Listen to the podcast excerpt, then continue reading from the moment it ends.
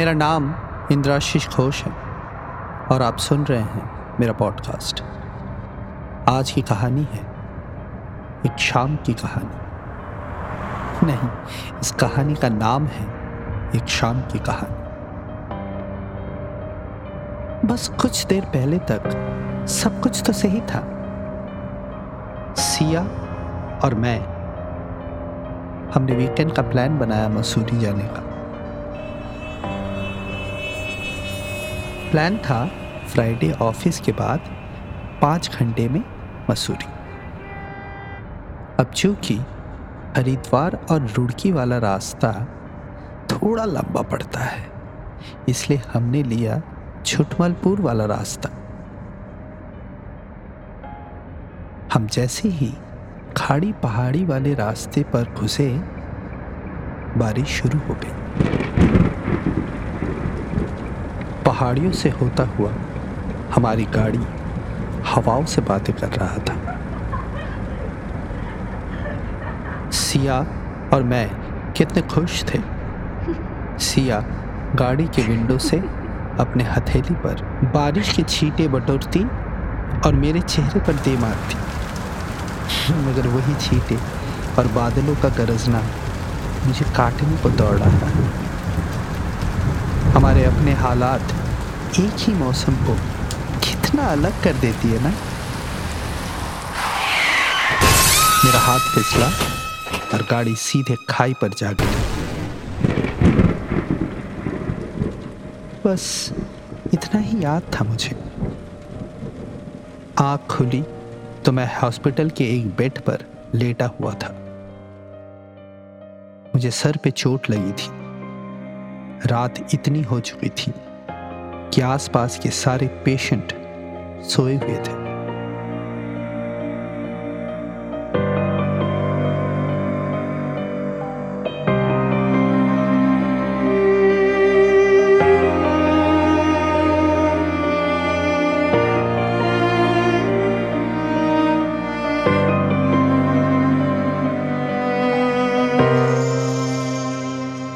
सिया कैसी होगी? मगर मेरी हालात इतनी खराब थी कि मैं बेड से उठ ही नहीं पाया।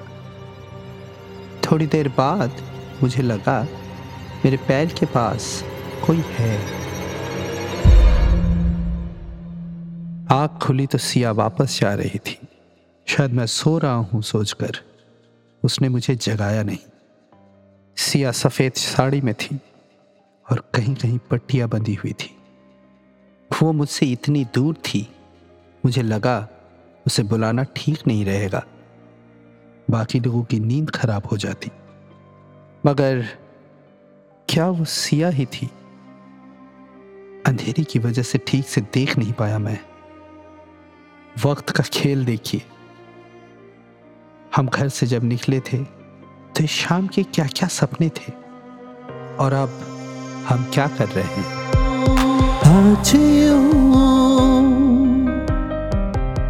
शाम भीगी फिर याद में। हर जगह सिर्फ़ तेरा एहसास है। ये समा कह रही शिफ्र की दासता ढक गया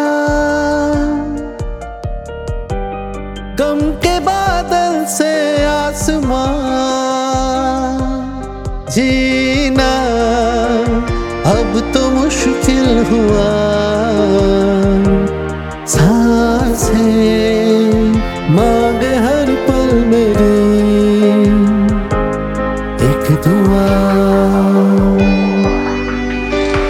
खा भी जा खा भी जा जाने जा। अब ना तू यूँ सका खा भी जा खा भी जा मैं तुझे कैसे ढूंढूं बता। आ भी जा आ भी जा, थी मेरी ऐसी भी क्या खता। आ भी जा आ भी जा, और मुझे यूँ ना दे तू सजा। तबीयत खराब होने के कारण मेरी नज़र धुंधली सी हो गई। क्या वो सिया ही थी? मेडिसिन का हाई डोज बचपन से मेरी कमज़ोरी रही है। शायद इसी वजह से। सिया का हाल जानने को मन तरस उठता, मगर शरीर इजाज़त नहीं देती। अगर वो चलकर मेरे पास आई थी तो शायद वो ठीक ही होगी।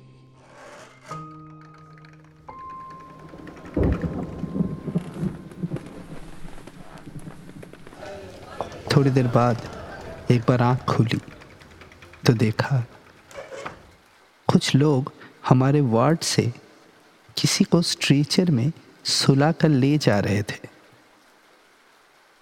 दूसरे ही पल मैं फिर से सो गया। बारिश की आवाज़ अब भी मेरे कानों में आती रही कभी कभी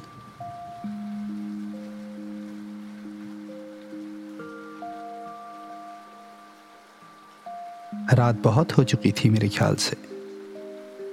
या फिर इतना भी नहीं। वक्त का कहाँ पता लगता है ऐसी हालतों में?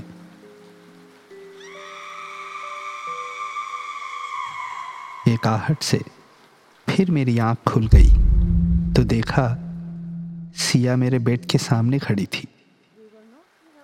मेरे तरफ़ देखकर कुछ बोल रही थी, जो मुझे सुनाई नहीं दे रहा था। मैं कुछ बोलने की हालत में भी तो नहीं था। बस बाहों को आगे करते हुए उसे अपने तरफ़ बुलाया। दाहिने हाथ में फंसा एक धागे ने मेरी नज़र को भटकाया। उलझे हुए धागे को सुलझा कर देखा तो सिया नहीं थी।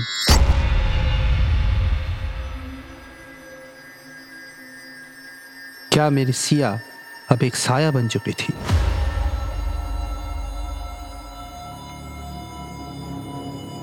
क्या मैं एक आत्मा के इर्द गिर्द हूँ? बचपन में माँ कहती थी कि हम अक्सर ऐसी चीज़ों के बारे में सोचते हैं, जब हम शारीरिक या मानसिक तनाव में होते हैं, और मैं इस वक्त इन दोनों की लपेट में हूँ। मगर मैंने सिया को देखा ज़रूर था।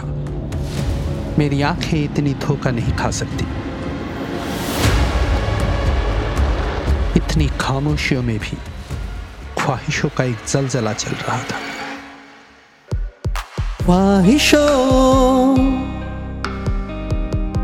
का भी चल रहा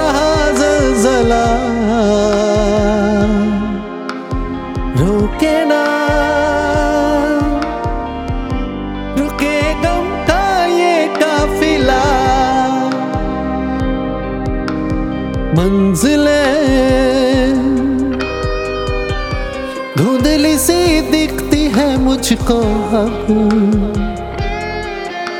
न जाने क्यों? क्यों मुझसे ही रूठा है मेरा से रिश्ता सा जुड़ गया एक नज़र देखूँ तुझको यही।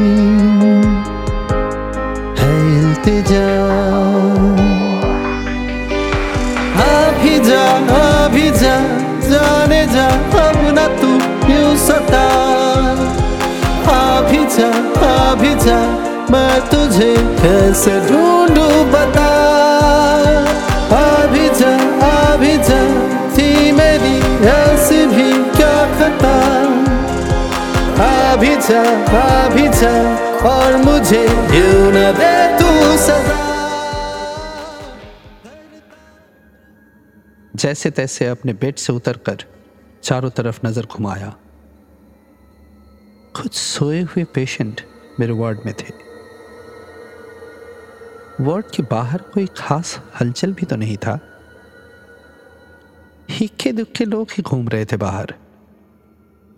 मेरे ख्याल से काफ़ी दिन गुजर चुके थे, सिया को आए हुए। आज मैं ज़रूर पता लगाऊँगा कि सिया कैसी है। धीमी पाव से मैं पेट से उतरा। और आहिस्ते आहिस्ते बाहर की तरफ़ जाने लगा। जाते जाते मेरी नज़र वार्ड की तरफ़ पड़ी। कुछ ज़्यादा ही अजीब सा मंजर था यहाँ का। सफ़ेद चद्दर से ढका हुआ सर से पाव तक। बस एक बुत की तरह बिस्तर पर पड़ा हुआ।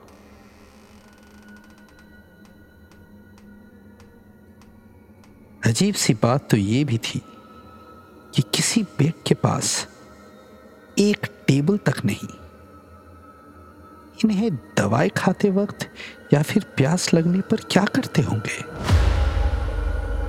विजिटिंग आवर्स में लोगों का आना जाना भी तो नहीं देखा कभी? क्या ये जगह वो नहीं जो मैं सोच रहा हूँ? फिर मैं यहाँ क्या कर रहा हूँ? सिया को एक नज़र देखने की आरज़ू। क्या मेरी अधूरी रह जाएगी? अब चूँकि मैं पूरी तरह से अनजान था इस हॉस्पिटल से, मुझे किसी न किसी से तो पूछ के ही सिया को ढूंढना पड़ेगा। मुझे मेरे अपने वार्ड का नंबर भी तो नहीं पता था। वापस अपने वार्ड में आने के लिए खुद का वार्ड जानना ज़रूरी था। जैसे ही मेरे पैर वार्ड से बाहर आया, मेरी नज़र अपने आप दरवाजे के ऊपर लिखा हुआ अक्षर पर पड़ी। मुझे क्या पता कि मैं एक ऐसे वर्ड में था, जहाँ से वापसी का कोई रास्ता ही नहीं। दरवाजे के ऊपर लिखा हुआ था, मॉर्ग। आसान शब्दों में इसे मुर्दा घर कहते हैं। तो क्या मैं मर चुका? मेरी नज़र पड़ी मेरे अपने बेड पर, जहाँ पे मैं अब भी सोया हुआ था। करता रहूँगा जुस्तजू थोड़ी बाकी है।